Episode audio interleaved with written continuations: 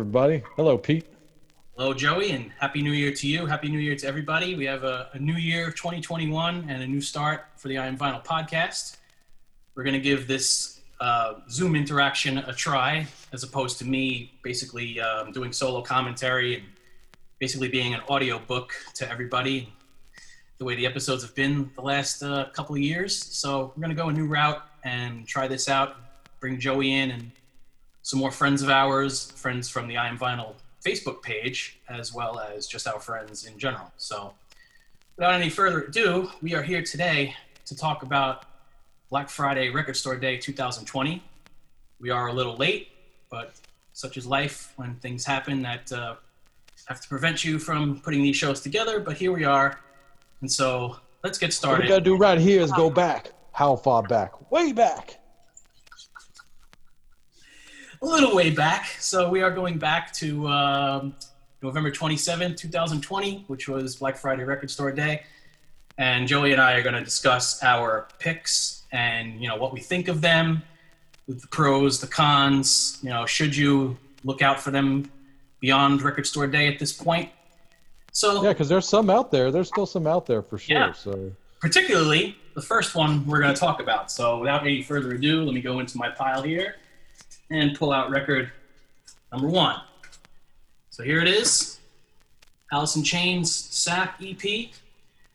And uh, the original release date for this was February 4th, 1992. And this was limited to 8,500 copies. The original EP peaked at number 134 on the Billboard Top 200 Albums chart. And I'm thinking that was in 1994 when it picked up some more steam thanks to Got Me Wrong, which picked up some more popularity a few years later. yeah, And- because of clerks. Yeah. Yes, certified gold with over 500,000 copies sold. Also, this was pressed by We Are Vinyl, and it's a one sided reissue and it has an etched side B. So, before I get into my thoughts, I want to get into your thoughts about the Alice in Chains SAP EP. Joey?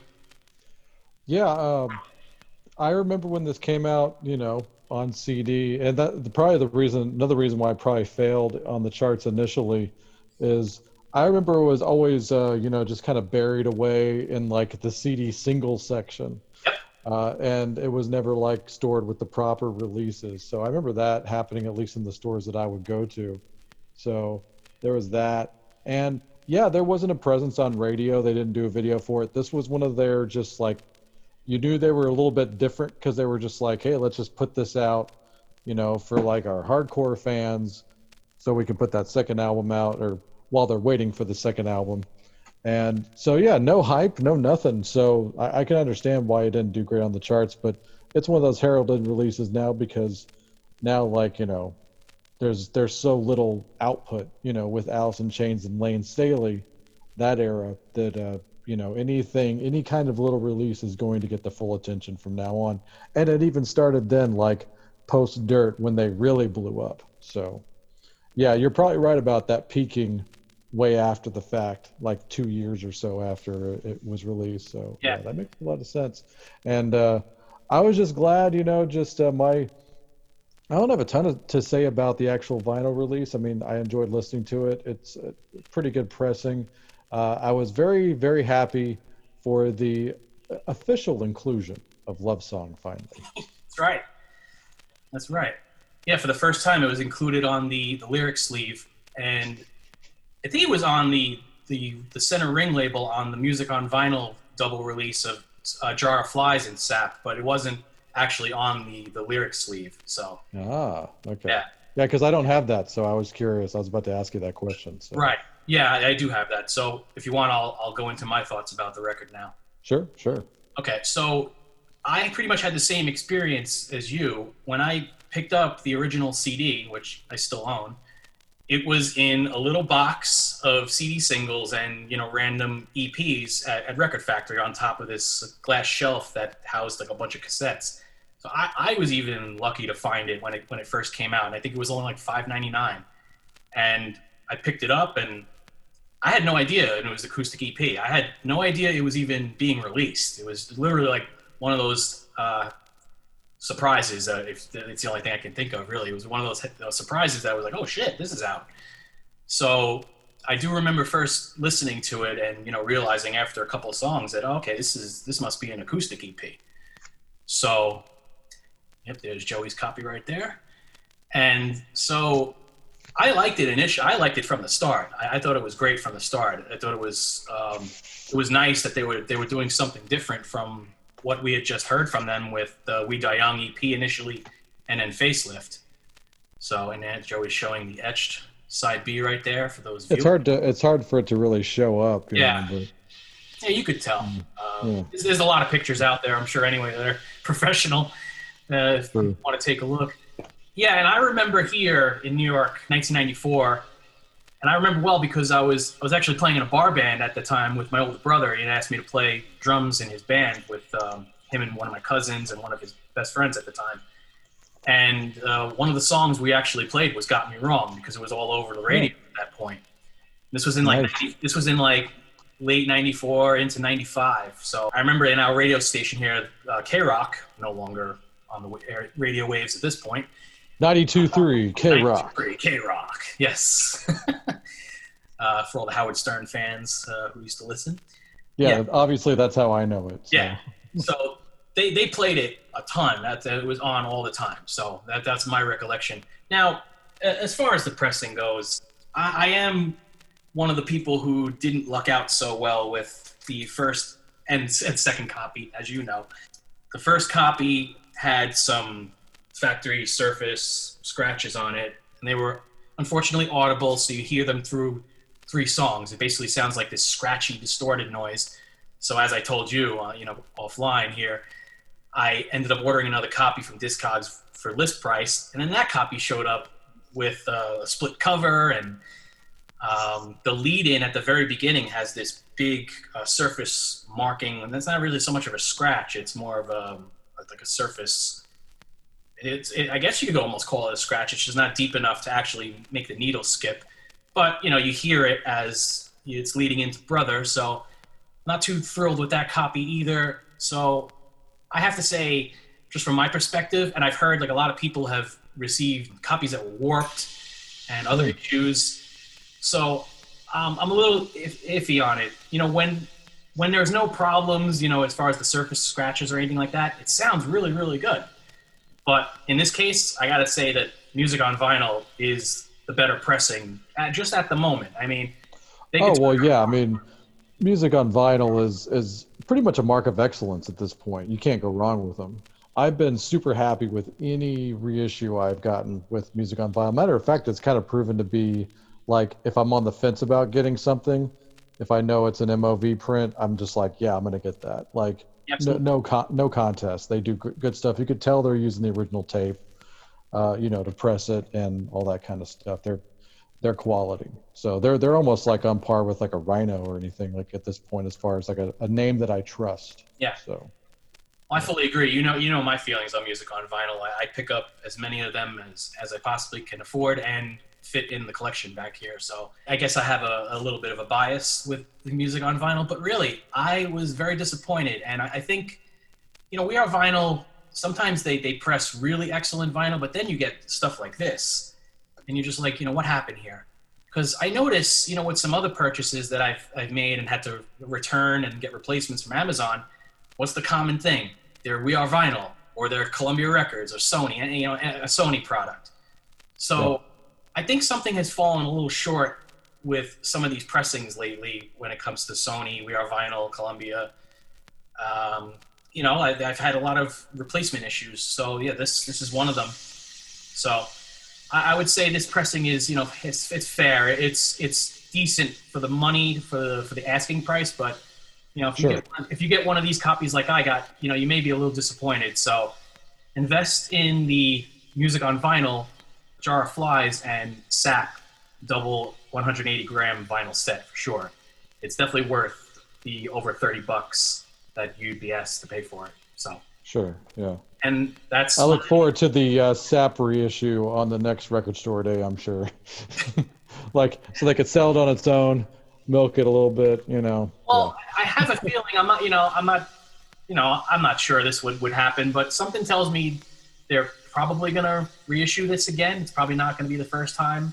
There'll probably be another reissue outside of Record Store Day, and maybe maybe then they'll improve upon you know what's happened here. I certainly sent in my feedback to We Are Vinyl. They have uh, a little feedback website that you could you could send in comments. So you know, Okay. uh, I would say to anybody else that had the issues, you know, send them some comments. You know, maybe uh, they'll they'll correct the issues and uh, throw a, a new copy your way at some point. It's it's known to happen if those of you have had to do it with Universal Music.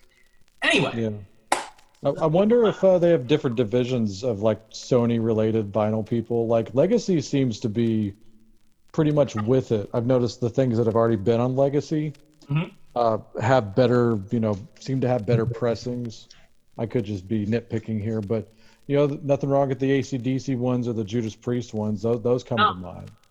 I did- So, yeah, you're right. The, the Judas Priest ones, the only issues with the Judas Priest we are vinyl ish uh, reissues were I think the inner sleeves were a little too small for the vinyl because most of them I got the had seam splits and it wasn't even worth sending them back after a while because you're just going to keep getting copies with the same issues.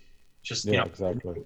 but the vinyl itself, they, they do sound great. Although again, it's the same issues. I was actually listening to some of the Priest reissues recently again, and again, there's some little factory surface marks. You know, you hear like little scratching noises here and there. So again, just you know, just to what I said before, I think it's just something, you know, in their pressing plant, maybe that just gets missed. But you know, if it doesn't happen all too often, uh, thankfully, it's just a few of pressings here and there. If you want to move on, we can go on Yeah. to number two.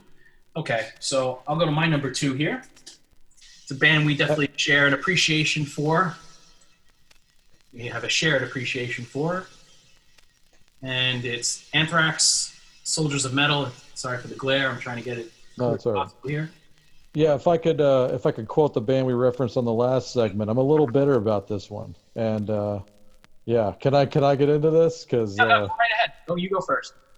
yeah, so I I, I look at the track list on this thing. I'm like, okay, and I ask the obvious question: Is this a Neil on vocals record, or is this a Joey on vocals record? Because obviously, when Joey joined the band, they did a couple of re-records, live tracks, you know, of like, you know, songs that were done with Neil before, and Yeah.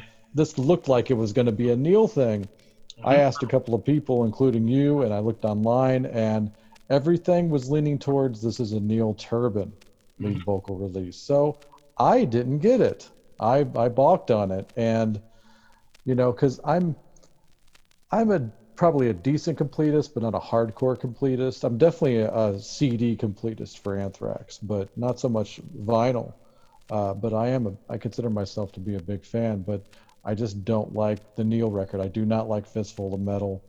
Um, some of the songs are there, but yeah, it's it's it's a production thing, but it's also a Neil thing. Not a fan of his singing, honestly. Uh, so I didn't get it. I figured it was going to be a waste of money for me because I wouldn't listen to it. Right? I'd listen to it once and I put it away, and that's not the way you should buy records. It should be something you'd want to approach multiple times. So, yeah, I didn't get it, and guess what happened? Pete, take it away. Yeah, it seems we all got a little duped here because I, I told you, oh, it's it's a reissue of the the initial single EP with Neil Turbin. But as soon as I opened mine and I looked at the back of the cover, I said, wait a minute. Fistful of Metal live was recorded at the I'm probably gonna you know maul this the Zeck Bochum nightclub in Bochum, Germany Good G'day, mate. on May 12th, 1986. So I'm like, hmm, 1986. Mm, yeah. Yeah, Neil's. All I had to do was look at the back of the thing. I had it in my hands. I didn't even read the back of it. I'm actually, yeah, that, that's another thing. You know, was I guess it was easy to miss, but so you know, I, I, I put it on, and you know, before we get into the, the details as to what's on the vinyl again, uh, it's a black in orange vinyl, and it plays at 45 RPM. And yeah, so as, as I was saying, the original release date was in 1983, and this is limited to 1,000 copies.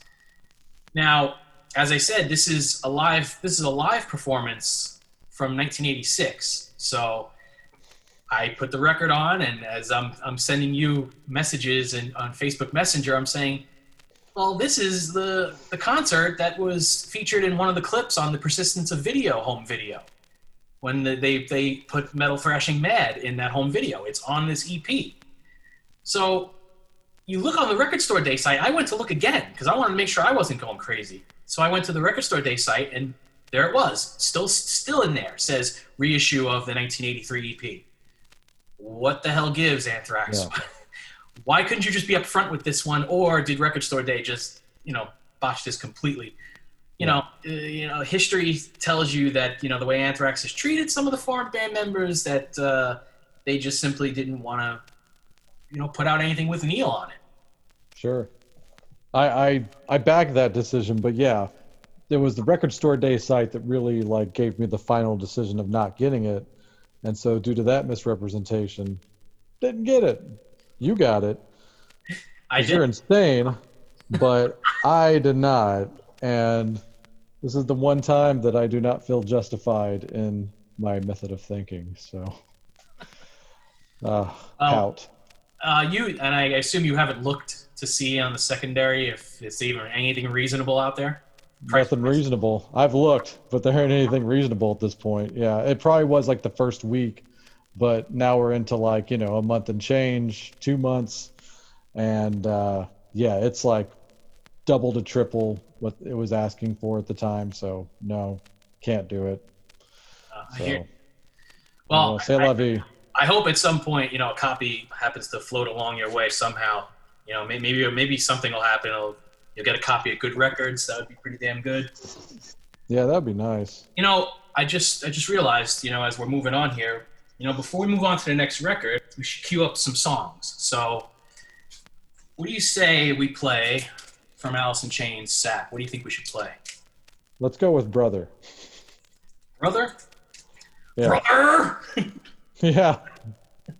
Okay, so we'll play Brother from Alice in Chains Sap, and we're going to follow it with something from this Anthrax Soldiers of Metal, not the 1983 version, but the new 1986 live in Bochum, Bochum, Germany. Yeah, Gesundheit. Uh, and also, that's going to be your pick since you've Oh, actually yeah, heard it. okay.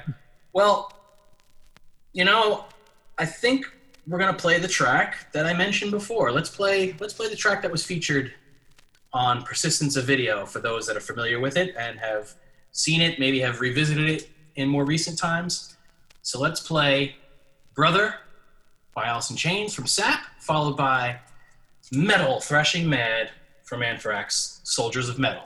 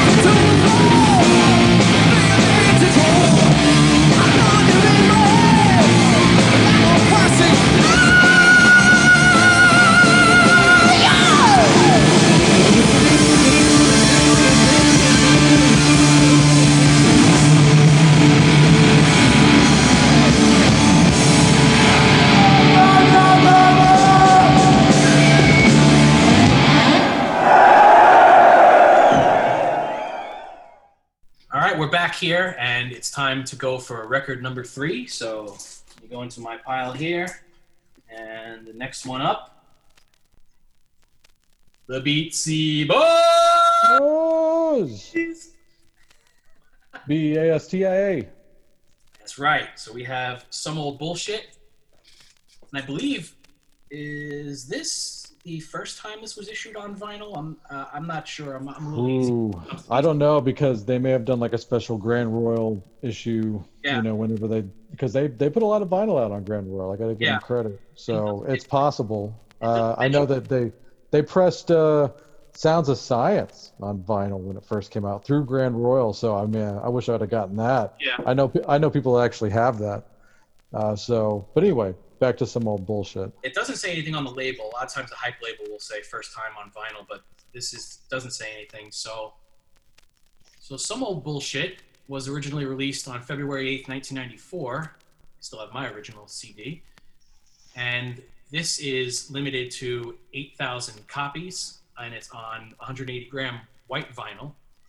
And this actually peaked at number 46 on the Billboard Top 200 Albums chart when it was originally released. Yeah, That shows you how hot they were at the time. Like Oh yeah, if they could put this out, and I'm sure it pissed a lot of people off too. You know, a lot of fair weather fans that didn't know who they were. I really wonder. When I first got Check Your Head, and you know, I heard the hardcore stuff on there. I got to be honest, I really wasn't aware of their original origins being in the hardcore scene, and, and so I was I was pretty blown away when I when I heard the stuff on Check Your Head. So when this was announced that it was coming out, I was I was uh, pretty excited to hear all the older stuff. You know, obviously the recordings on here are, are very rough, but you know it's, it's hardcore, so you, you Yeah. get what you pay for, and you know it's, it's a fun record. I, I really have never had any issues with it. It's not one that I go to a lot when it comes to Yeah. the Beastie Boys, but you know it's it's fun. Uh, you know the stuff on here, their their earliest beginnings. You know, how how could you not you know smile and laugh when you hear Cookie Puss? Yeah, I mean, like that's. I actually was familiar with the Cookie Puss, you know, single or EP or whatever you want to call it. I mean, this is an EP in itself, Right. uh, basically as far as time goes. Not not so much track uh, number, but Right. yeah, I, I had a second generation copy of the Cookie Puss cassette, and uh, it was like I I heard that between listening to Licensed to Ill and then Paul's Boutique coming out. So a friend of mine hooked me up with that. So I, I heard Cookie Puss and Beastie Revolution many times. So I, I was familiar with that early part going into this EP. And I knew they had played hardcore music. I had never heard any of it until this came out. I'm sure, as most people, because I and uh, you probably weren't old enough to have experienced any of those uh, rumblings of early hardcore Beastie No. Boys. You probably know some people that did, but um, but yeah, like it, it seems like such a cool thing, and like you know, their female bass player and like that kind of like lost lineup, you know. So, yeah, Yeah, and the the vinyl itself, you know, my copy my copy was good. Like I said, I mean, the, the recordings on here are rough, so you know, you're not you're not expecting you know pristine audiophile quality. You know, you yeah, just- like one, one's from a radio show, one's basically taken from a cassette copy that someone made of them on a radio show one night. So you, that's what you're looking at here. So, just- I just love you, Reagan Youth, they were great. Bad Brains, they were great. yeah, that, it sounds like Mike D, but I, I guess it's just the DJ on there. But doesn't he sound like Mike D when he's hyping it everything? It does. It kind of does. Yeah. Yeah. What song would you play from some old bullshit? You know, would you play, would you Mm. play Egg Raid on Mojo, or would you play Cookie Puss? You know, throw a little fun into the set here. I'm always down for Cookie Puss. I mean, of course, the uncensored version. Yes, yes. I, there's no point for that censored version to be on there other than just to fill time. Uh, Beastie Revolution's too weird, although I love dub reggae. Uh, I'm Yeah. tempted. But yeah, let, let's just stick with Cookie Puss, which is, I could just imagine, I always theorize the recording here where it's like the early days of being able to record a phone call Yeah. and oh they- yeah. it's just that. And then the only record they had laying around to scratch on was uh, Steve Martin's uh, uh, "Comedy Is Not Pretty." You know, like or you know, like that's the only record that was in the studio. Yeah, That's great. That is. I actually know what bit that is that they uh, scratch on. So yeah, it's uh, where he actually like talks about changing his name back to his birth name. So. All 'Cause, right. By the way, in case he, since he never get the payoff, I'm going to tell you right here. His real name is Gern Blanston. Oh, so his name is Gern Blanston. Yeah. Right. Right here, an exclusive on the I Am Final podcast. Yeah, let's do Cookie Puss, man, for sure. so, well, before we get to the next one, Well, before we do that, yeah. I want to go grab something and just say that this needs to be this needs to be a record store day exclusive or something, or they just need to release the damn thing on vinyl if they haven't already. Oh, you got Aglio, don't you? Yeah, I knew it. I knew it. I've got that too. Yeah, I even have the, I have the Japanese version with the extra track on it. How about that? How you Oh, like nice. me now? nice. yeah. I, I actually may, I may have that in my digital files, but no, I don't have the physical. Yeah. Yes, please, please, Grand Royal, please. They, they should have put it together like Yeah. like the two Alice in Chains EPs. We should have a pressing of that somewhere. Good. I mean, I Actually, could see a double gatefold with the two covers on it. That'd be brilliant. If you want to put on something brand new, it's brand new for you. Put this damn Mhm. thing out on vinyl. Oh yeah. So let's move on to the next record here. We have record number four, and I believe this is another one that this is another one that I solely purchased. And I just had to listen to this again before we uh, started having this conversation.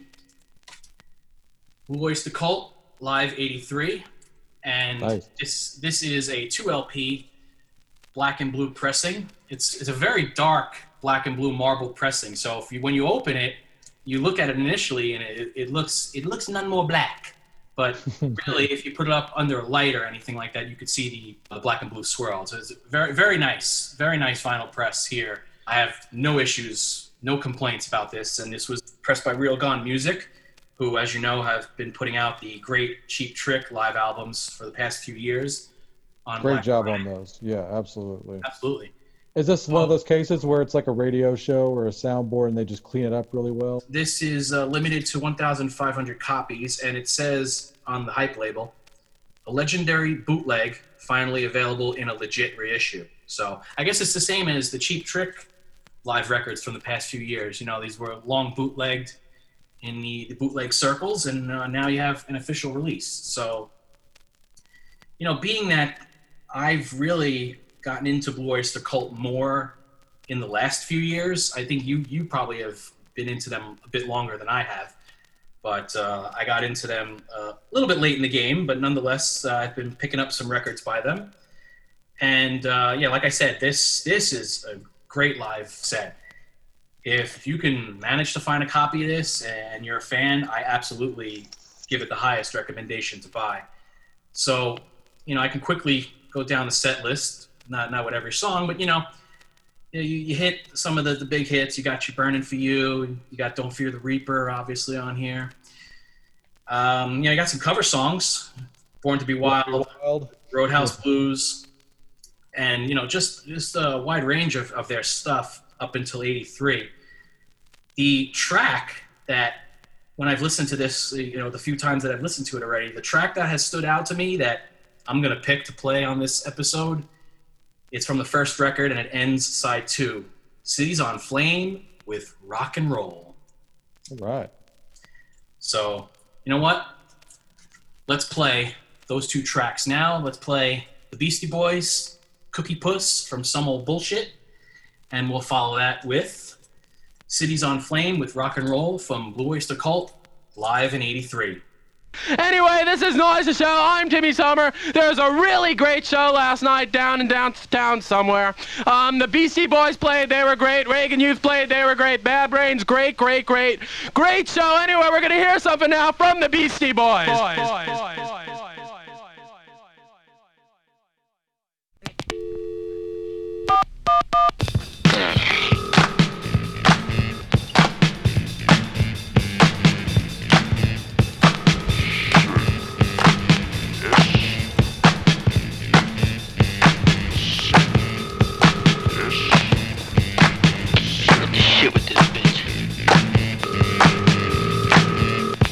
I said I'm calling you, babe.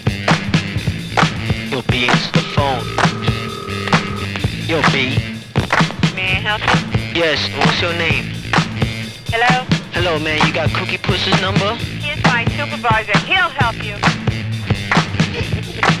Yo, man, I- where's the supervisor at? I, I, I got the number anyway, baby. Damn bitch, hang up on me. These pussy crumbs are making me itch. A cookie puss? Hey! A cookie puss? Maybe I should scratch.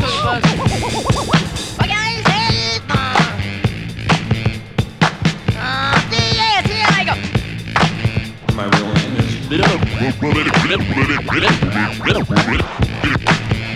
My real name is My sister's name was.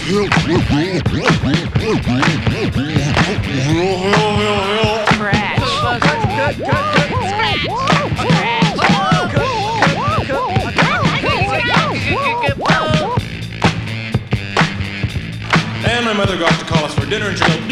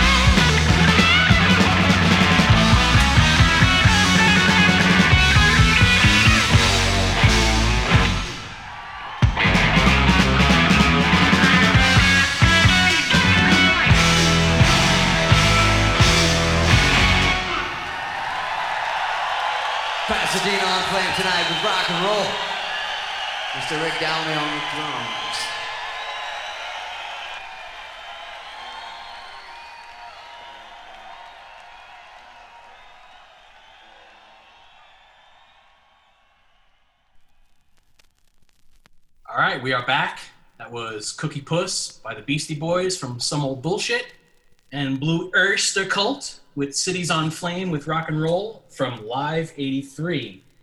Hey, by the way, is Joan Crawford on that record? It is. It is. Nice. Actually, Oh.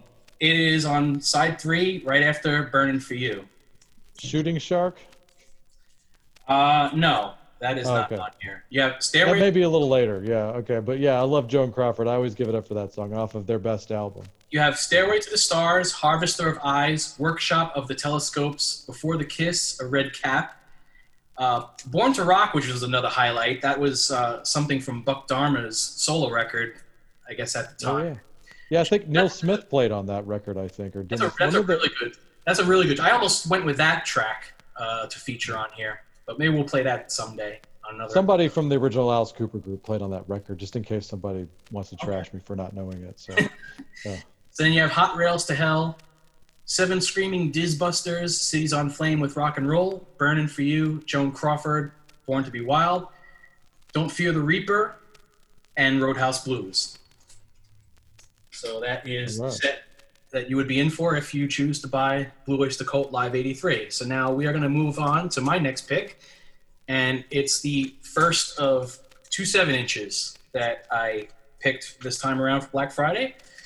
And here it is. You can see there it is Chris Cornell, his take on Guns N' Roses' Patience. And it is backed with Nothing Compares to You, which you could say is either by Sinead O'Connor or you would probably say Prince. It was written by Prince, so Yeah, it was written it's by technically a Prince cover, yeah. Right. But actually, it's uh, it wasn't originally recorded either by either artist. So who It was- recorded it first? It was recorded by a band on Paisley Park. Uh, I, I want to say it was Maserati, but God, I, I, I should know this offhand, being a big Prince fan. But it's on one of it was one on one of his Paisley Park signings, and he uh, gave it to them. So it's a cover of a cover of a cover, I believe, is how that goes. So Okay. So this is a exclusive white vinyl, seven inch on, and it's a 45 RPM. And have you have you heard this at all, or are you still not familiar with uh, his versions on here? Yeah, no, I've heard both of those songs. Yeah, yeah, they're they're good. I mean, Yeah. You know, it, it's hard to it's hard, it's hard to trash Chris Cornell then or now. So because Yeah. he's mega talented and he puts a lot into his covers. You could tell he's a fan of what he's singing. I, I feel like he never sang a song that he wasn't committed to uh, the overall thought of what's in the song. So, you know, I give it up for him on that for Yeah. sure. So. Yeah, And I- patience was always one of my safeties on the guitar. Every time I picked up the, uh, had a really kick-ass, uh, still have it, uh, 12-string acoustic. Uh, patience was definitely one of my go-tos. So Nice. All right. Yeah, I also liked Chris Cornell's take on on both tracks. I thought he did a really good job. So obviously, we're gonna play Patience. I think it goes without saying. So we're gonna play Patience from the Patience seven inch by Chris Cornell. So let's move on to the next one here. And it's the f- first and only of its kind in my pack of records here, and it's a picture disc. Ace Frehley, Space the Truck. Ace Frehley sampler. Yes, exactly. Yes, the Ace Frehley, the Ace Frehley sampler on picture disc by E1 Entertainment, E1 Heavy. And so this is the Space Truckin' limited edition picture disc. Obviously, at- Space Ace trucking. Yes, that's right. I can't. I gotta get it right. Space Ace trucking. Ack! And um, this is this is limited. this is limited to 2,100 copies, and as Kiss and Ace Frehley fans are well aware, this ties in to his recently released covers set, Origins Volume Two, which was released back in September of 2020. So I haven't played this picture disc. I, I typically don't open a lot of my picture discs. They they are basically collector's pieces for me most of the time. So if I'm gonna play anything, it's probably gonna be taken from one of the regular vinyl records that I have. But I mean, let's let's just talk about your thoughts and my thoughts on the picture disc, the, the tracks that are included on here, but also like, let's let's get into a little bit of Origins Volume Two. So the oh. picture disc itself, for those who aren't aware already, it has his take of Space Truckin' on side A. And then side B, you have Space Invader, the radio edit, which is already included on a Space Invader pressing. I think it's the, the SPV German pressing that I, I actually have here, and I'm sure a bunch of other hmm. fans have. Mission to Mars, which was on Spaceman.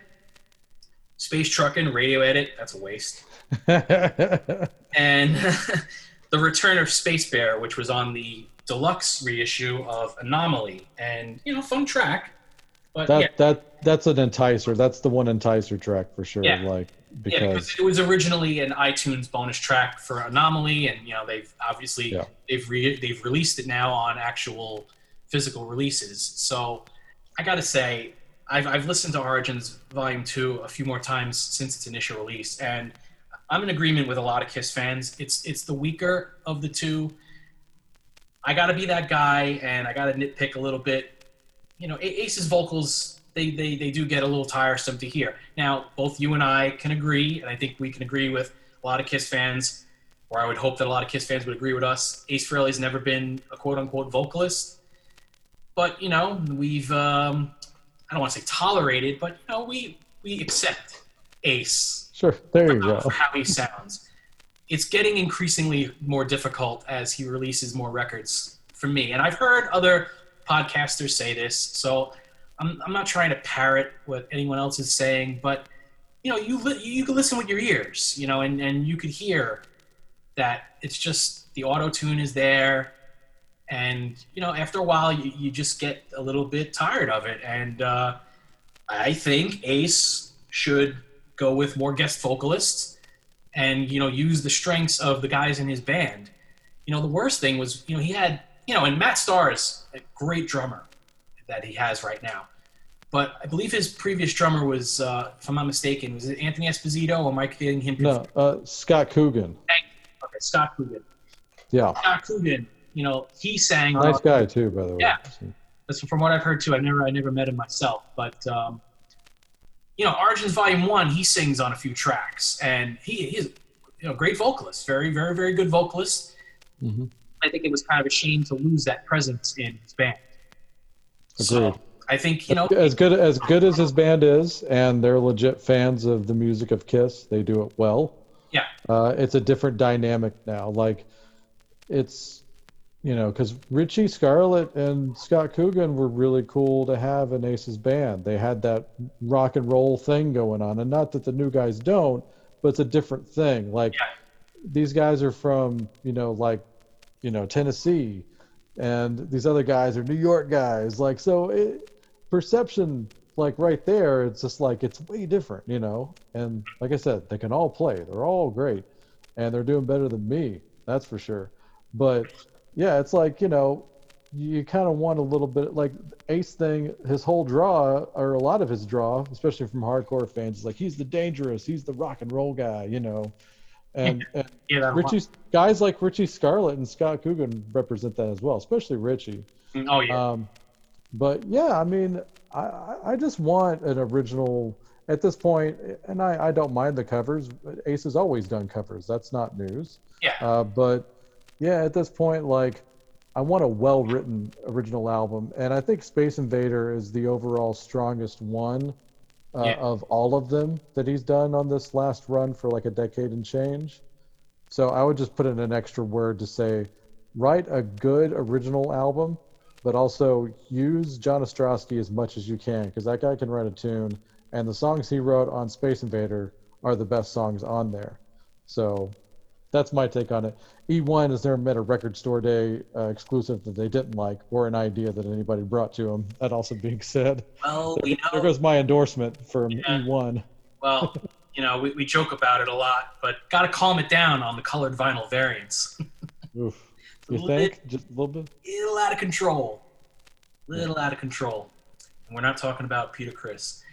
Anyway. So, uh, yeah, I gotta agree. But I would say, you know, my favorite Ace record out of this latest run since he's come back.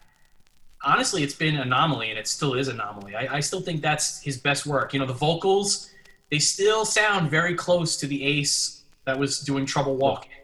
You know, No, I, I like Anomaly. Yeah, that's a good, and that's definitely a true follow-up to Trouble Walking. You're absolutely right. Yeah. Uh, but there's always like those like two or three turkey tracks on there that's just like, I, I I can't fully endorse any of these records. You know, like Anomaly has a little below the Angels. Space Invader has the Joker. oh. where he actually lost the beginning of the drum track, but he still he used a click track in its place. It was just like, just rebuild the drum track, or just figure out a way to re-record the drums. I, I that's like, I don't know, lazy 101, Ace. Like you just kind of you could have made that one a little bit better. Yeah, a little below the Angels. I know that that's that's very cringeworthy for a lot of people. You know, Yeah. uh, It makes dolls good. I know a lot of people really like dolls, and a lot of people like you know a little below the angels. I could tolerate it, but I, I totally understand why people don't like that song. Yeah, I know you weren't a big fan of Spaceman because I actually was wanted to give you like one of my extra copies. And you were like, nah, I don't want it. I was like, yeah, it's damaged a bit because it got it got sent here like it got punted around. But I was like, I, I'm not gonna send it back. You want it for the record? You're like, nah. so. right, Just uh, next next uh, next package, just throw it in if there's room. I, I actually um, You got rid of I it. sold it. I sold it to a record Good. shop, and, and, and they, they took it and gave me a few bucks for it. Good. as long as you got some credit for it, that's that's what counts. Because Yeah. I was never gonna put that on the, the turntable. Yeah. All right, so um, we, we gave Ace a ringing endorsement. so I, I guess we can move on to. to I got some pipe backstage if you want to look at it. Tell me about it. well, listen. You know, at the end of the day, we're still fans. We still we still love Kiss and we still love Ace. But hey, we're gonna we're gonna be critical when we have to be. All right, Joey. So we got we got to play some more tunes. So we're gonna play Patience from the Chris Cornell White Seven Inch. What should we play from to represent the Space Truckin' picture disc. You know, we can go with Space Truckin' if we want to promote Origins Volume 2 a little bit for E1, or we can go with one of the, uh, you know, extra tracks that showcases his other releases on this uh, promo sampler. Yeah, I'm inclined to uh, one of two, and then you choose. Well, I uh, know either, what you're going to go with. Yeah, either the song from uh, Space Invader or the Space Bear song. I knew it. Uh, I fucking knew it. All right, we're going to play the return of Space Bear. Yeah. Yeah, we're going to do Chris Cornell's tribute to uh, Guns N' Roses, followed by Ace Frehley's tribute to Tom Snyder. Eh. Eh.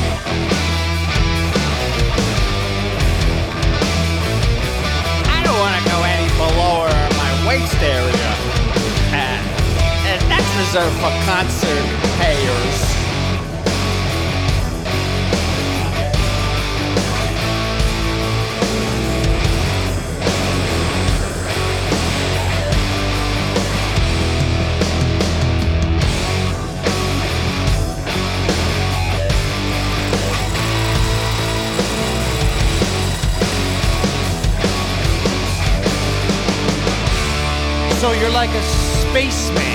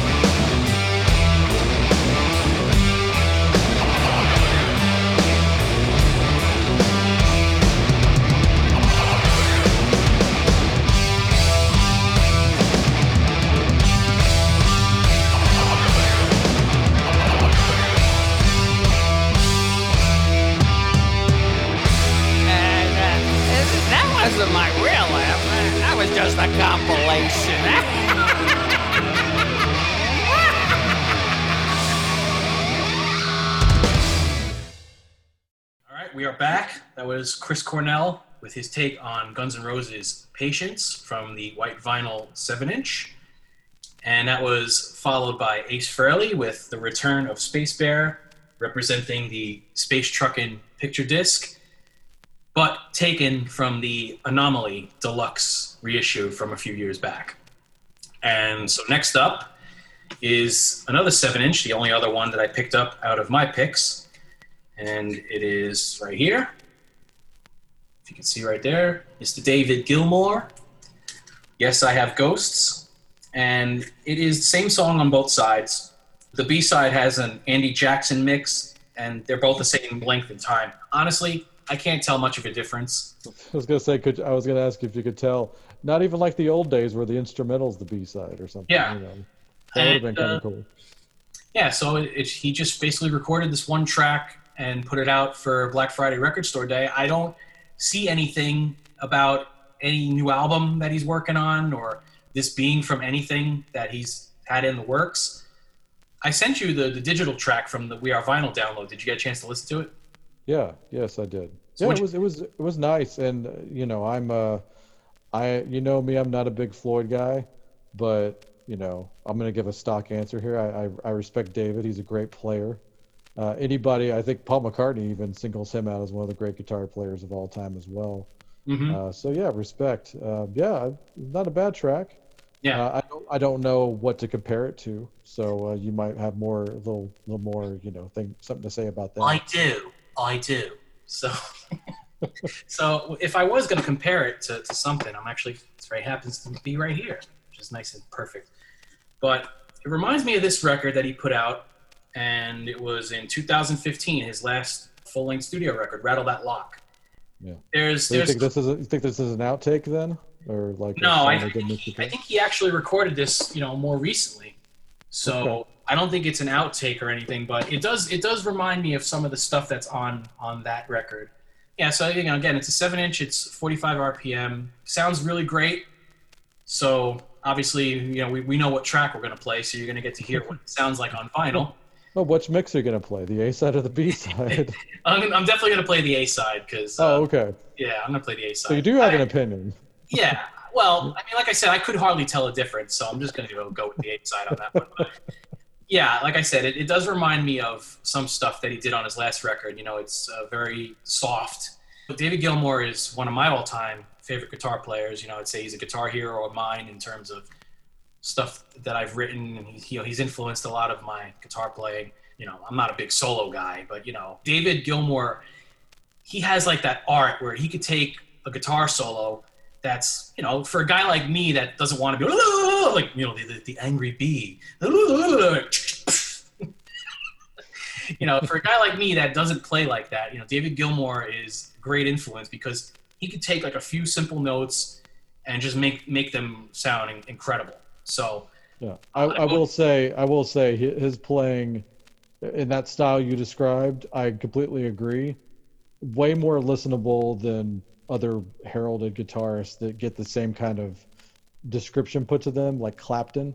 Like, in my opinion, Gilmour blows away Clapton. So i'm more of a i'm more of a Gilmour fan than, than clapton for sure you know i think i think just Gilmour, he just hey he just puts so much fucking feel in, into everything that, that he does you know especially the guitar solos. I mean, you know, you you've seen the performances of you know comfortably numb, and, you know the, the classic Floyd stuff. I mean, he he doesn't he doesn't basically just you know sit there going, oh, it's just another day in the park. I got to play all this fucking crap. You know, he, he puts every everything into it. You know, his his live concerts are worth purchasing on DVD and, and the records. So. Yeah, I have you know nothing but uh, high praise for David Gilmour here. Although the only thing I do miss as far as you know what's on this seven inch for yes i have ghosts i do miss you know the harder you know david gilmour you know the rock the hard rock stuff that, Sure. that, that he would you know he would put on the records you know on an island has has some moments you know where it, you know it amps up the, the the you know the guitar a little bit you know distorted guitars and you know heavy guitar, distorted guitar solos with his signature delays and you know reverb and the, the effects that he uses you know, instead now you have him playing uh, acoustic guitar with nylon strings. You know, you get this nice, you know, acoustic guitar solo on ny- nylon strings. You know, great, But yes, it does make me miss some of the harder era stuff. But you know, he's obviously getting older, and this Yeah, is I mean, this is this is the music that's in his brain right now because I mean, he's basically spent the last few decades on a yacht, from what I understand. So I don't know. You know, he named his record on an island. The yeah, guy literally yeah, has his own island. yeah, I, yeah, exactly. So it's like so. It's like I don't expect him to mirror either of our T-shirts. Uh, not that he ever did, but yeah, it's like there there's no anger in here at all. Like, and I wouldn't expect that if he if he was doing that, people would trash it because he wouldn't be honest. You know, like there's no way he'd be honest if he was playing something kind of angry and like heavily distorted at this point. Just Yeah. I don't see it happening. you know, like I, I like I said, you know, as, as a fan, I, I do I do miss newer music from him in that realm. But you know, Sure. also as a fan, and you know, following him for so long, and you know, the fact that he has settled into this more relaxed, you know, lifestyle, I, I can see why he's he's gone this route. You know, you know, he doesn't he doesn't want to turn it up anymore and you know, crank it up and and you know, play the guitar on on eleven. You know, he wants to play it on like three. Yeah, exactly. I don't get mad at 70 to 80 year old billionaires that have been doing this forever going soft. I get angry at 20 year olds that have the world in front of them and they're already gone soft. So, yeah, that that's my uh, critique there about uh, youth culture. So there you go. All right. So again, we we obviously know we're going to play Yes I Have Ghosts. So let's move on to my next pick here, and I'm looking forward to this one. I feel like we're doing the uh, the hard and heavy video grab bag every time you go down there. Oh, nice. All right, I'm with that. Yeah. So I think we both we both definitely Yeah. want this one. Yes, for sure. of Reality, Sunrise on the Suffer Bus, and this The- was The originally- second the second best album that Ginger Baker ever played drums on. Yes. well, I mean, I don't know. I gotta say, you know, I actually listened to um, Blind Faith. might be-. I listened Yeah. to Blind Oh. Faith again the other day, and man, I mean, not only just just for the drum solo that's uh, at the end of the record on uh, "Do What You Like," but I just I just love that record. Yeah, I need to listen to that record more. I've only heard it a handful of times in my life, yeah, so I'll say do. like right now it's currently Disraeli and then Masters of Reality as far as uh, my Ginger Baker ranking. So So the I. I I did recently acquire a live album of his, like the Ginger Baker Air Force. Have you ever heard that? no, And it's just jammy jazz rock stuff, you know, pretty much instrumental and some blues covers here and there. But it's so funny because now he's in charge of like as the leader of the band, like he's in charge of talking on the microphone between the songs. I and he must sounds it's so funny because he sounds like Neil from the Young Ones. He's like, "All right, we're gonna do this one here.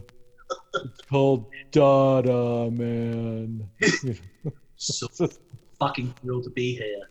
yeah. Well, I, I think we've both seen the, the, the Ginger Baker documentary movie, right? Beware of Mr. Baker. Yeah. Fucking Yeah.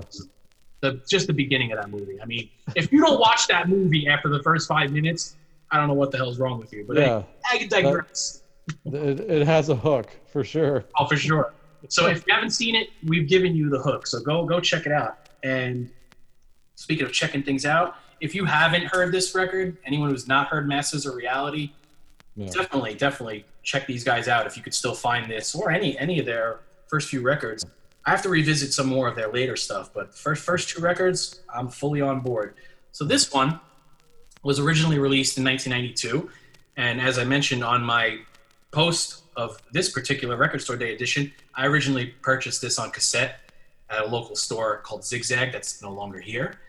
This copy here is limited to 1,800 copies, and on the hype label it says it's on natural. It's a natural vinyl pressing. Doesn't say clear, doesn't say translucent. It just says natural. So we're gonna go with natural vinyl pressing.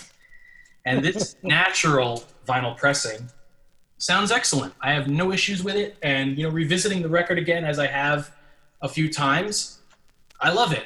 I like it a whole lot more than than I did when I first bought the cassette in 1992, where I probably didn't get it as much back then. And yeah, Joey, thank you for showing us the record here for those watching. Here's that natural white. Yeah, yeah, there it is. It, it- it's fucking natural.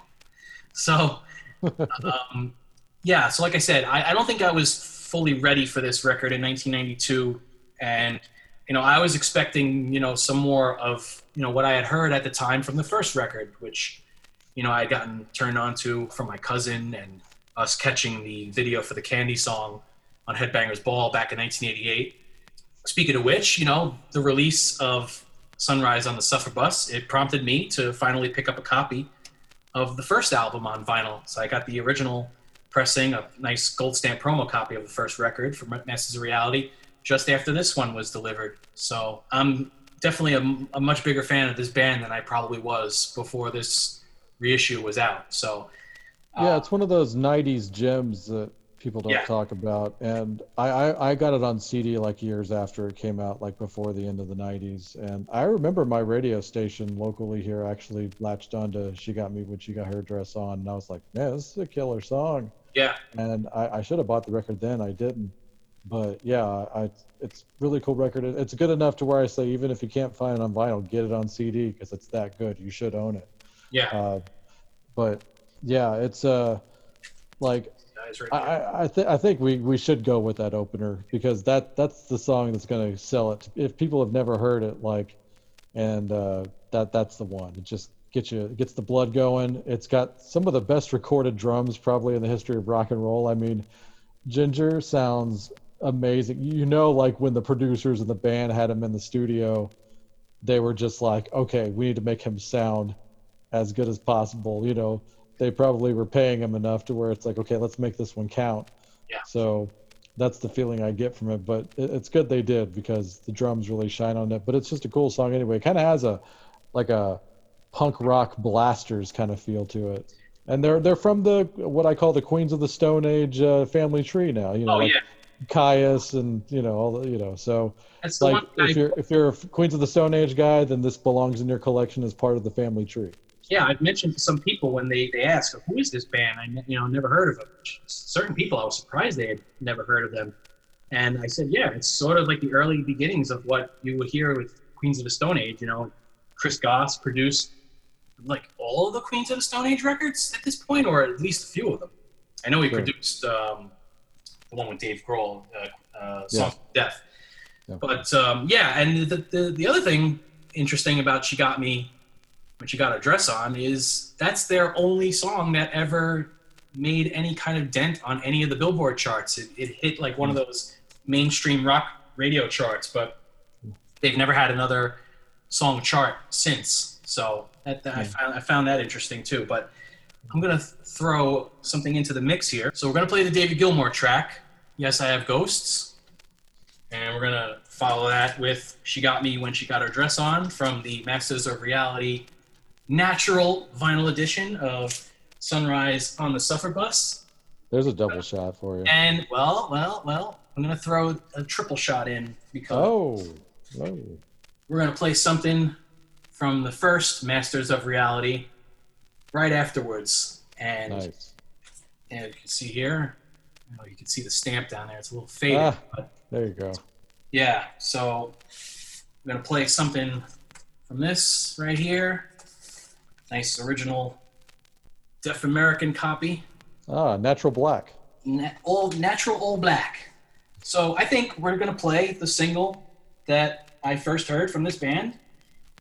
So let's play Yes I Have Ghosts, followed by She Got Me When She Got Her Dress On, followed by the Candy Song.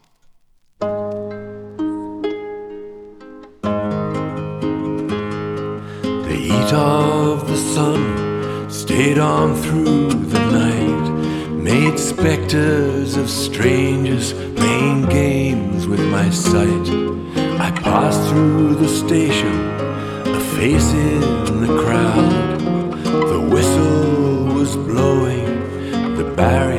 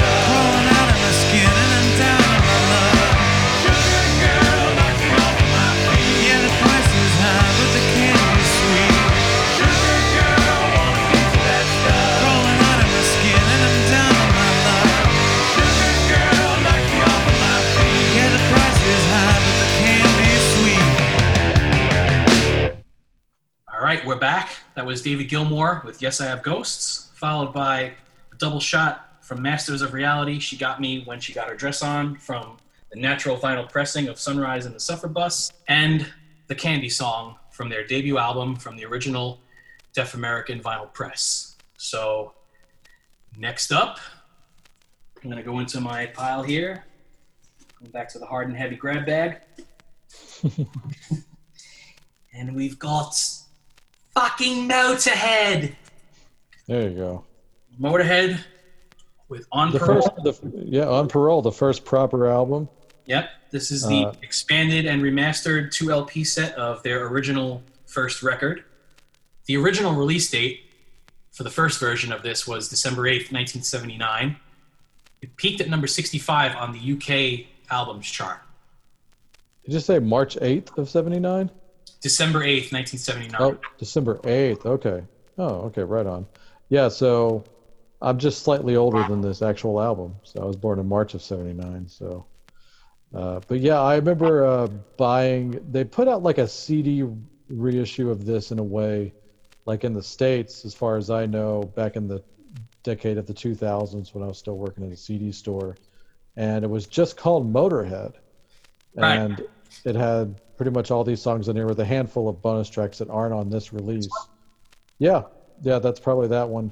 I've got I I I wish I had to hear my CD stuff's in the other room, but I won't I won't uh, run around here. But uh, it's I, I want to say it was like maybe like a Cleopatra or one of those kind of labels you would expect to have a bad issue out, but it was so cool because it was like a leather wallet Oh. kind of uh, feel on the CD. It was a digipack, but it was like a leather wallet. It was really cool, and it came with a Motorhead sticker, and uh, they threw in like uh, I think a live version of Leaving Here on there, and I think a couple of more bonus tracks from that period. So also another quality CD issue, but it's really nice that On Parole has a proper I, this has got to be its real first decent exposure in the states as far as a release goes. I would think.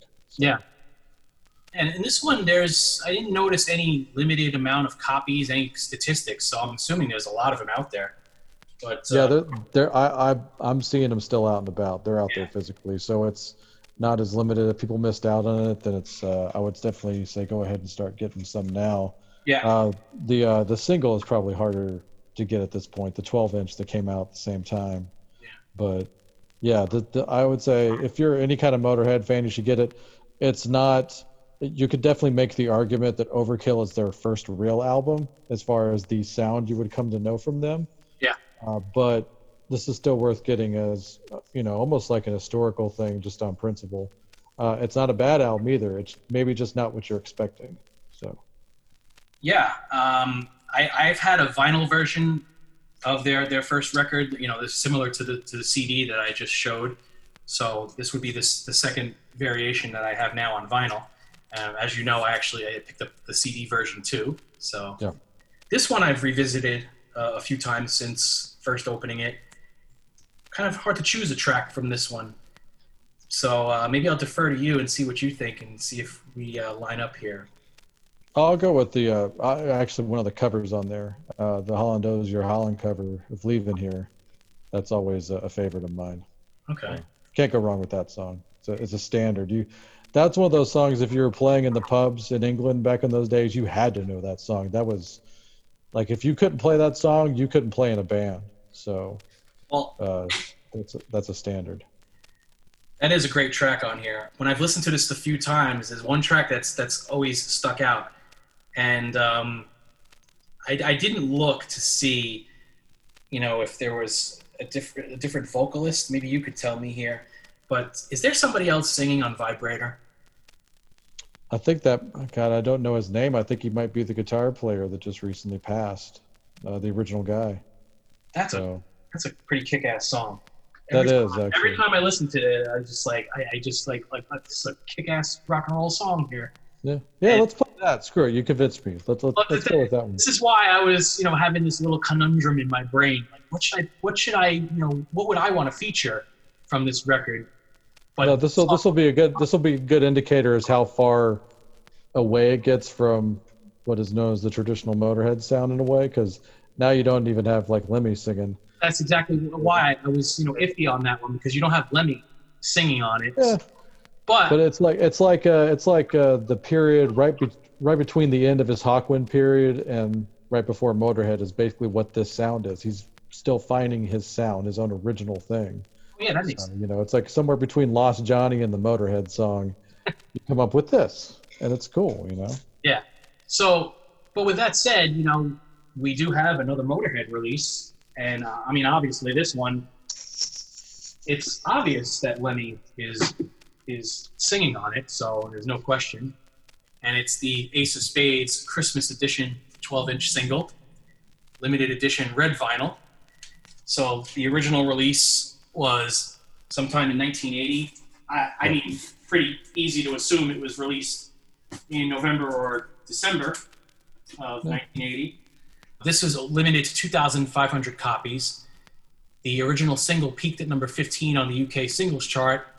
Wow, And- that's and- pretty. That's pretty high for UK. Like, as as famous as the song is now, I just can't imagine it was a big hit song then. But that's that's not bad. Yeah, and also it's uh, certified gold with over 400,000 copies sold in in the UK. Wow. Huge, huge single for them. We haven't actually discussed the 40th anniversary of the album Ace of Spades. That's going to be coming up in a future episode. So that also made me wonder: Do we play the, the title track or do we play something else? So if you want to play Dirty Love, let's play Dirty Love. Yeah, and right. uh, they could still go deep on the record later. So Okay, then that is the decision that has been made by this you know two man jury here. So let's play Motorhead with Va Va Va Vibrator from On Parole, expanded and remastered, followed by Dirty Love from the Ace of Spades Christmas edition, 12 inch single, and the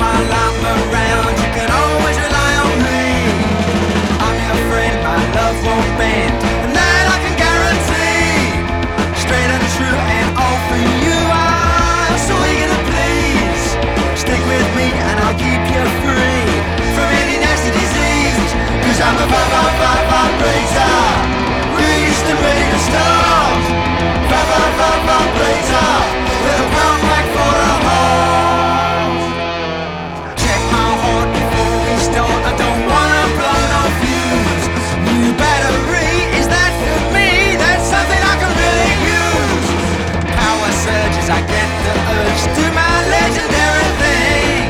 The stars in your eyes don't tell no lies. I know you're to ring. Cause I'm.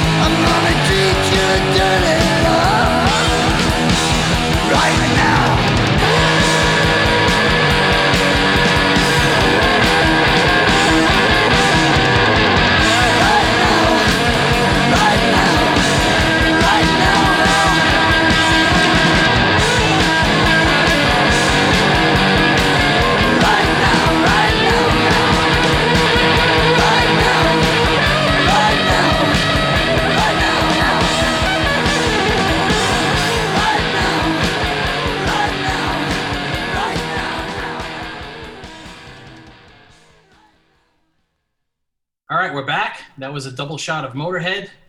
First, starting with Vibrator from the On Parole Expanded and Remastered 2LP set, followed by Dirty Love, the B side on the Ace of Spades Christmas Edition, limited edition red vinyl 12 inch single. Yeah, speaking of Christmas, it's definitely Christmas if you are a big fan of the Ace of Spades record or just Motorhead in general, because it was you know, the, just squeaking in at the end of the year in 2020 they put out the big, big, huge, epic Ace of Spades box set, and it. I, I've seen it in person, and it is massive. Like, it's like I really want to get it. It looks great, but even then, if that's too rich for your blood, they've got like really nice, like the regular deluxe uh, of the vinyl reissue is really nice. It's got, kind of got a book spine to it, and it's just uh, so it's like, man, I could totally get both of those. Uh, and you know, you got a, a full live show on there, and there's just a ton of inserts in like the big, big box set. So it's like, uh, I wonder which one I'm going to go with by the end of the day, but I'll probably wind up getting the smaller one. But man, that that big one looks real nice. So keep an eye out for that one. All right. So did a little promo there for Motorhead and their recently released Ace of Spades 40th anniversary editions. So let's move on to my final pick in terms of the Record Store Day Black Friday 2020 special limited edition pressings. And uh, this one was the probably the top priority this time around because I don't own it on vinyl and I've wanted to own it on vinyl for a long time. I've had it on CD for many years. Originally had it on cassette. And it's this album right here Tesla's second album, Great Radio Controversy. Really great record here. And this was originally released on February 1st, 1989. And this particular copy here is limited to 1,000 copies. And it is on, if you can see right here, it's on a translucent violet colored vinyl. It's got the uh, original Geffen Records label on it. It's it's gone. You can't you can't find this anywhere at this point anymore. And for the it's like record, that, it's like that Heartbreak Station one. Yeah, well, and, you know, I was going to say there have been some reissues lately that are pretty much from the same record label that's been putting out these new reissue editions with these Obies. I recently got the Heartbreak Station reissue on Coke Bottle Green vinyl and the red vinyl edition of Extreme's first record. Yeah. And this company is making excellent reissues. Who, whoever it is in particular, some of these records it says vinyl is beautiful. This Yeah. one it doesn't say it on, on the uh, Obi strip, but it looks like it's from the same company that's been putting it out. And I'm gonna see if I could find it here. It's this A&R Studios LMLR. There's two different names on here, so we'll just go with those. But as far as some original statistics here on the record, it, the peak chart position, it peaked at number 18 on the Billboard Top 200 Albums chart. And it was certified double platinum with over 2 million copies sold. And, you know, had some big singles for them at the time. Hang Tough peaked at number 34 on mainstream rock charts. And Love Song hit two charts, mainstream rock tracks at number seven. And their, I don't know if this is their only I don't think this is their only top 20, top 10 hit, but Love Song peaked at number 10 on the Billboard Hot 100.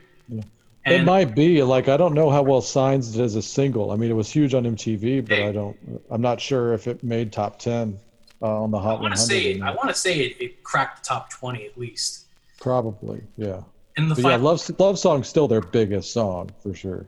Definitely Yeah. their biggest original song. yeah, the way it is, their final single from the record peaked at number 13 on the mainstream rock charts, and at number 55 on the Billboard Hot 100. So arguably their biggest record that they've ever. Oh, yeah, abs- it's absolutely their biggest record, no doubt about it. Like, and you know, I grew up watching Dial MTV, and you couldn't escape Love Song for probably a good year or so. Uh, you know, it wasn't like Home Sweet Home or Pour Some Sugar on Me huge, but it had its big few months in the sun for sure. Like, I mean, it was huge, and yeah, to the point where it's like, sometimes I still don't want to see any of those videos to this day. Like, this one's just getting to the point where I could probably watch it again. I never want to see 18 and Life again. And you know, like, oh my god. Can I just talk about?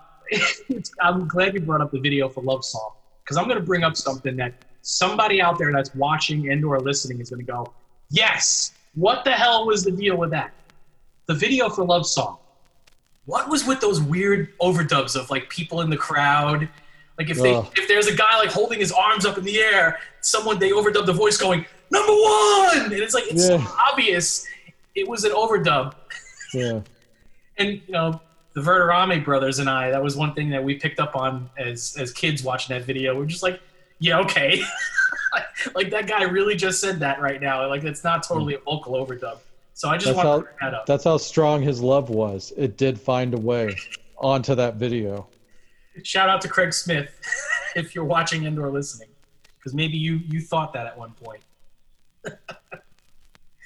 so yeah, like I said, this is a great pressing. I I feel very guilty in a way that I actually own it, and so many people, you know, weren't able to get it. Having said that, I hope those of you who weren't able to get it on Record Store Day will be able to get it, or they just reissue it again on another color and more on a bigger scale. So, did you pick this one up, Joey, or was it just me? I, I did not. I, I'm I'm not a let's just say I'm not a vinyl Tesla fan. I have a, a good amount of the CDs, but I'm not enough of a fan to go there with vinyl or at least actively pay like new prices for them. I guess is how I should put it. So nothing nothing wrong with it. Nothing against them. I've even seen them live. Uh, Mhm. But yeah, you know, I mainly Just, just uh, want the first three records, the ones they did with the first three they did with Geffen. So Sure, sure. Oh yeah, uh, easily. And, and Five Man Acoustical Jam is a really cool record. I just recently Yeah. listened to it uh, a few months ago, and it holds up. Yeah. uh, it's a it's a cool performance. so I mainly Uh, just want those, the first three on vinyl. So Yeah, and I, I think there's strong. There's even strong songs on uh, freaking um, what's the one after all that? Uh, Psychotic Supper. yeah, there's good songs on that. Great. Song and Emotion. Uh, I really like the ones that the ones that yeah the ones that Z Rock just wore out, but I still kind of like them. Like What You Give and uh, uh, call uh, call it what you want. Like I still like those songs. Yeah. So. So I, I would anticipate that this label or some other label might might pick up on those and you know give them some some more reissues for Tesla. Yeah, they need to stop doing this limited thing. Unless they're just going to bring it right back and on black, then they got to knock it off with taking them right out of print because I- guess they're just trying to, you know, pique the interest, like to get it to like a fever pitch. Like, mm-hmm. like anybody who missed out on Slave to the Grind, it's like I have to have this now. Yeah. Like, so just get a freaking blackout. Just do it. Just be done with it. Leave it in print. Yeah. I mean, they're just leaving money on the table at this point. So. I agree. It- you know, as much as I'm glad to get these limited pressings, you know, I some records like this they should be more out there. Hey, it's Pete cutting in here solo as I realized while editing this discussion that Joey and I never got around to picking a track from Tesla, the Great Radio Controversy, before we moved on to further discussions. So I'm going to go ahead and pick the track here to represent Tesla, the Great Radio Controversy, and I am going to choose track number three, which was the first video that was released to promote the album. So here is Tesla with Heaven's Trail, No Way Out.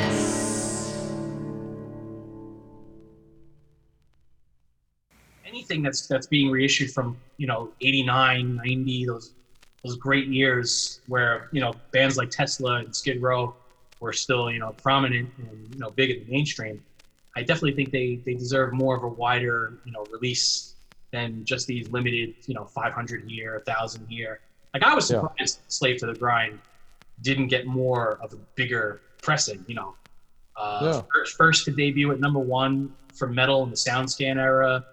You know, Mm-hmm.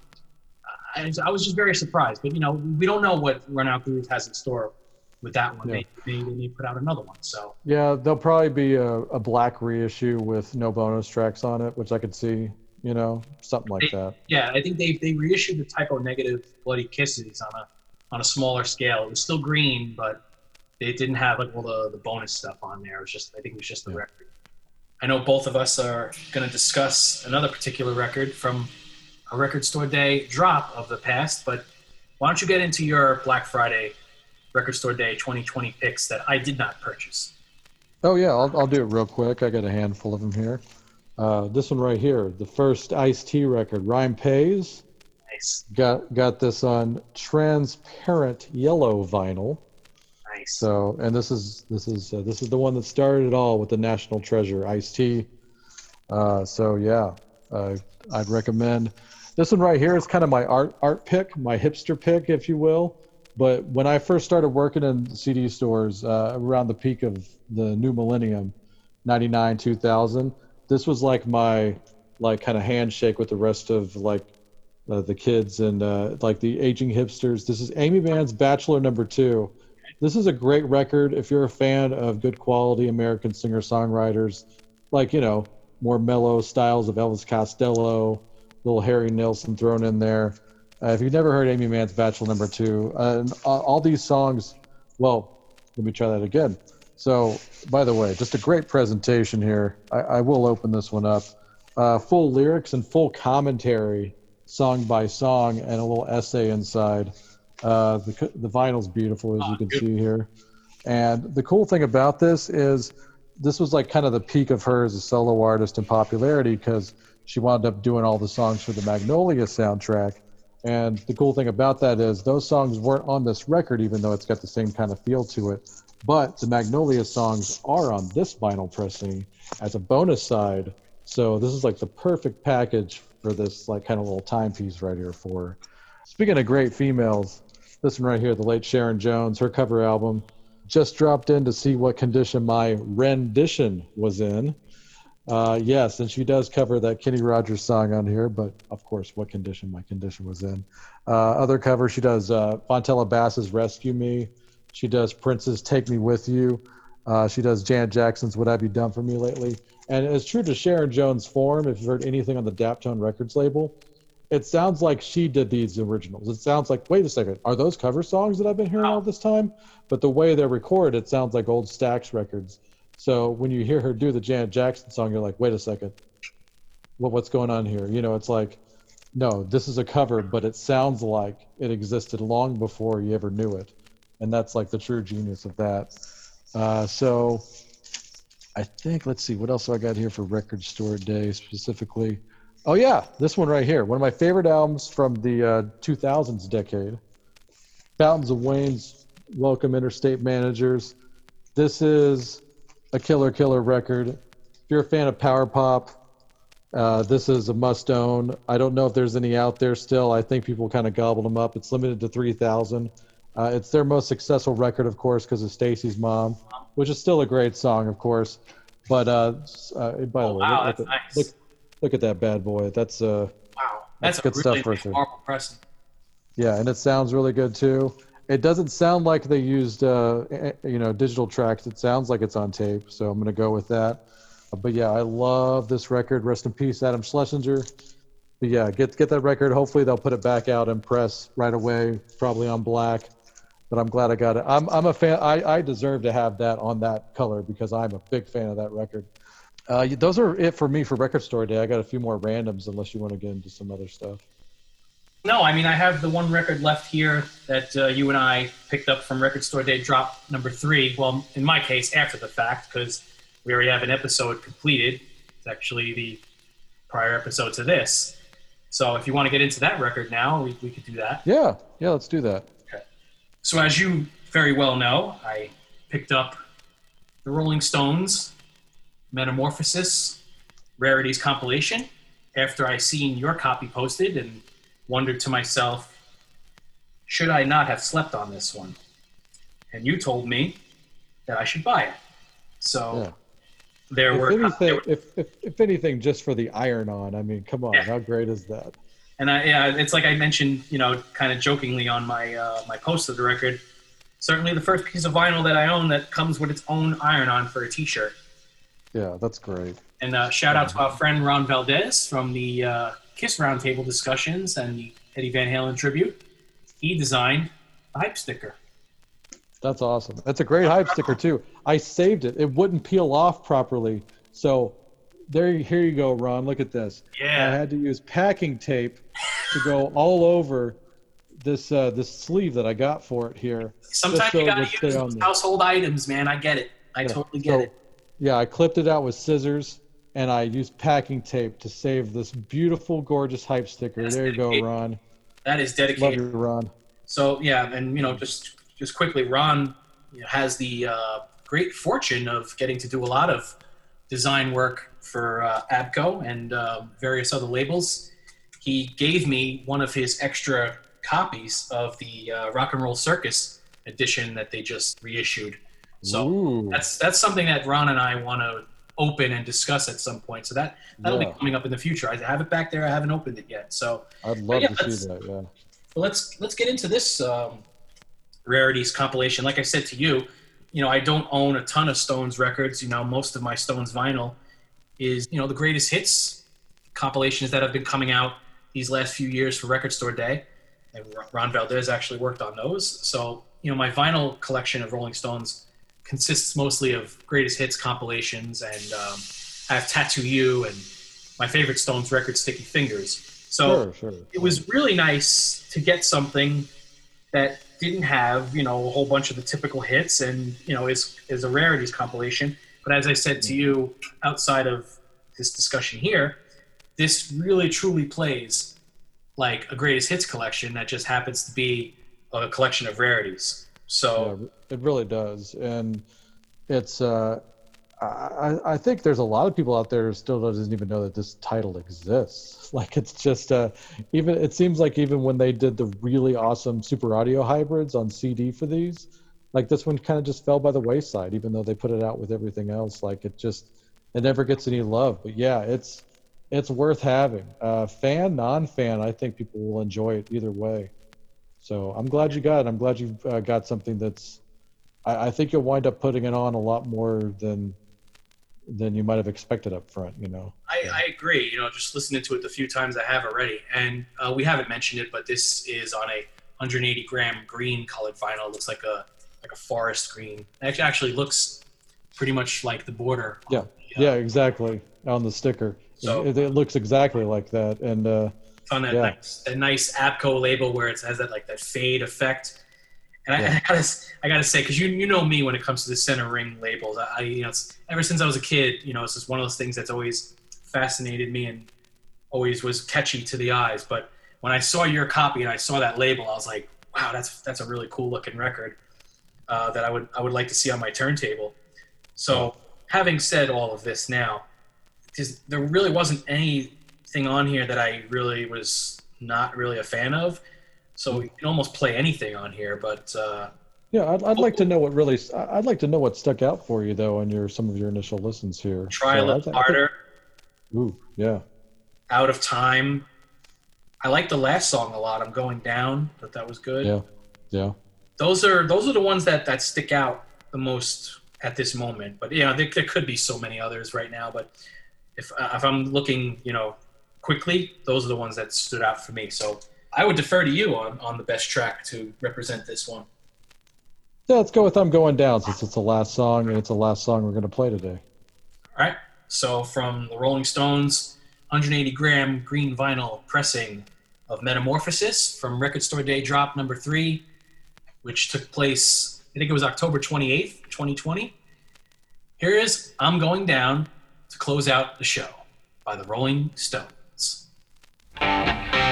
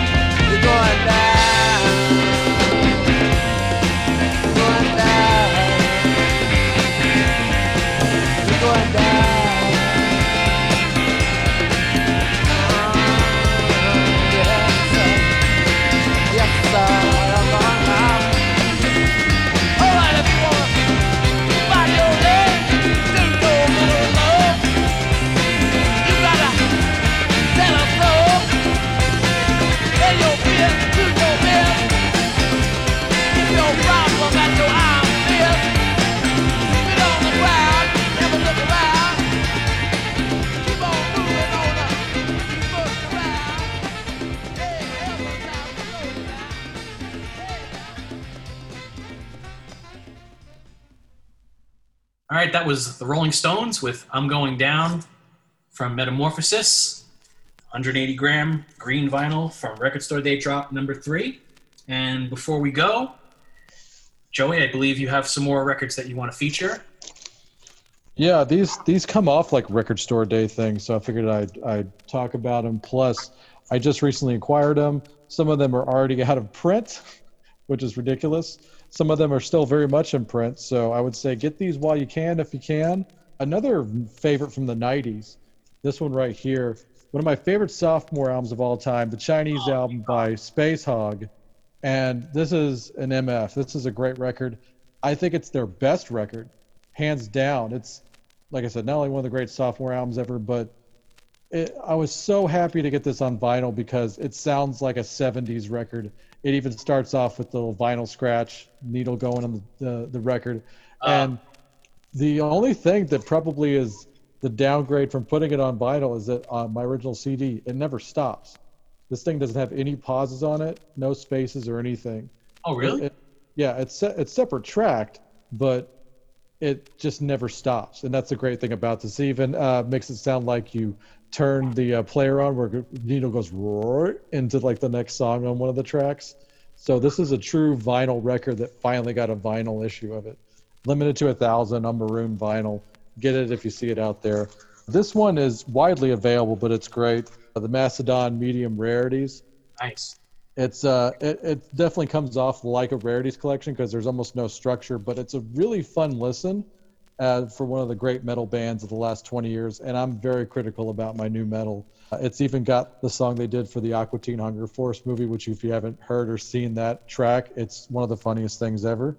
And also on the other side of the spectrum, their cover of Metallica's Orion is on here, and their cover of The Flaming Lips. A spoonful weighs a ton, so they're all over the place. Even has a Feist cover on here, by the way. So, and this one right here, another heralded '90s gem, Lenny Kravitz's Circus. Wow. Uh, this thing just came out last December, real quietly, and uh, hopefully people will get hip to this record because, or uh, very um, underrated. very underrated Lenny Kravitz record. yeah, maybe his best top to bottom. Although Mama said His darkest. I mean, a- it's, it's definitely his darkest. I mean, it's kind of like fair warning. The the imagery kind of leans into it being perceived as dark, but it definitely has a lot of the uh, the trappings that he's fallen into post divorce. Maybe getting into a little bit of chemicals. Who knows? But this is a great record, and the bonus tracks on here, besides the last one, are very quality. And here's my vinyl versary, 30 years ago this week. One of my favorites. Vinyl copy of that. Nice. I'm David Lee. Roth, A Little Ain't Enough. Uh, it is a record club version, as you can see by that label, Uh-huh. but but the fact that I have it on vinyl with an original sleeve, which is rare for a record club, also. So there you go. Yeah. So Now, was that is that was that still the the white Warner Brothers label at that point? uh, let's see. Let, let's let's check. See me with the label. Oh yeah, it is. Yes, There we go. Okay. Nice. Yeah. Or I should just do it that way. So okay, yeah. But yeah, and it sounds good even though it's like a hour long thing pretty much uh, you know. So yeah, I'm I, I had to pay a little bit for this a few years ago to to finally get it on vinyl. But I'm glad I did. It's one of my favorite records of his. It's unheralded and I think it's real good. And you got the twin guitar attack of the yin yang of Steve Hunter and of uh, Jason Becker. So it's like this little like you know you got your blues rock and you got your shred rock, a little bit of everything. Uh, there's only like you know two songs that might be conceived or that you might think is like filler or throwaway, but it's still a fun record. It's freaking Dave. So even even on the filler track, there's going to be a couple of uh, nuggets of wisdom for you. So So real Yeah. quick, real real quick before we uh, begin to sign off, is a little ain't enough. Do you agree with me that a little ain't enough is better than skyscraper? overall i think it is yeah it's they're completely different records though like just like skyscraper is self-produced and very 80s little ain't enough is more classic rock sounding bob rock if you could tell it's a bob rock production because it's got a big huge sound I, I like them for different reasons but yeah probably song for song Yeah. little ain't enough is probably just a little bit better a little bit a little, better a little bit better. But like I said, you Yeah. know, you, get, you said the Bob Rock thing. You know, I lean a lot towards production versus you know song quality sometimes. Yeah. But yeah, I mean, uh, skyscraper compared to Little Ain't Enough, you- you're not going to beat the production of Bob Rock. You know, with what skyscraper had to offer, because we, we I mean, know he was at his peak at that point. He was Yeah. at his peak with his ears and his production value. So absolutely. and we know that you know skyscraper was a, a, a pretty blatant attempt to, to push roth further into this glossy mainstream era that was you know prevalent at, at the time and, Sure. and it's, uh, billy sheehan being like i'm out of here Yeah. Sheehan says he's got a better mix of skyscraper in his sock drawer. i would love to hear that Yeah, I would too. Um, but yeah, if you want to hear Bob Rock between Feel Good and the Black Album, Yeah. it's a little ain't enough, and you should have it. that, that is another interesting point there so i think we should leave on that and we should go into our outro here and give love to our fellow podcasts here at cnjradio.com I was gonna say you're gonna play Ooh Black Friday. Da-da-da-da-da. Yeah. Okay. Yes, please tune in to cnjradio.com for more high comedy. Uh, it's free and reasonably priced, as always. So yeah, you hear Rock Strikes 10, which is my show. You're of course listening to I Am Vinyl, and you find that on CNJ Radio. Go check out all the episodes of that and of Rock Strikes 10, uh, the flagship, the Wrestling House Show, Talking Rock with myself and Mark Striegel. Uh, there's also the Last Theater with Chris, and the Synaptic Empire audio transmissions with Randy Brown, True Alternative. I'll give an extra plug. He has his best of 2020 shows out this week. If you haven't heard my best of 2020 six parter, I think I can actually justify having six parts. Maybe. But go check it out and let me know what you think. All right, great. Well, as always, Joey, it's it's always a pleasure to talk to you, whether it's offline or in this realm here. On Zoom for our podcast here at I Am Vinyl. And I, I thank everybody for tuning in to listen.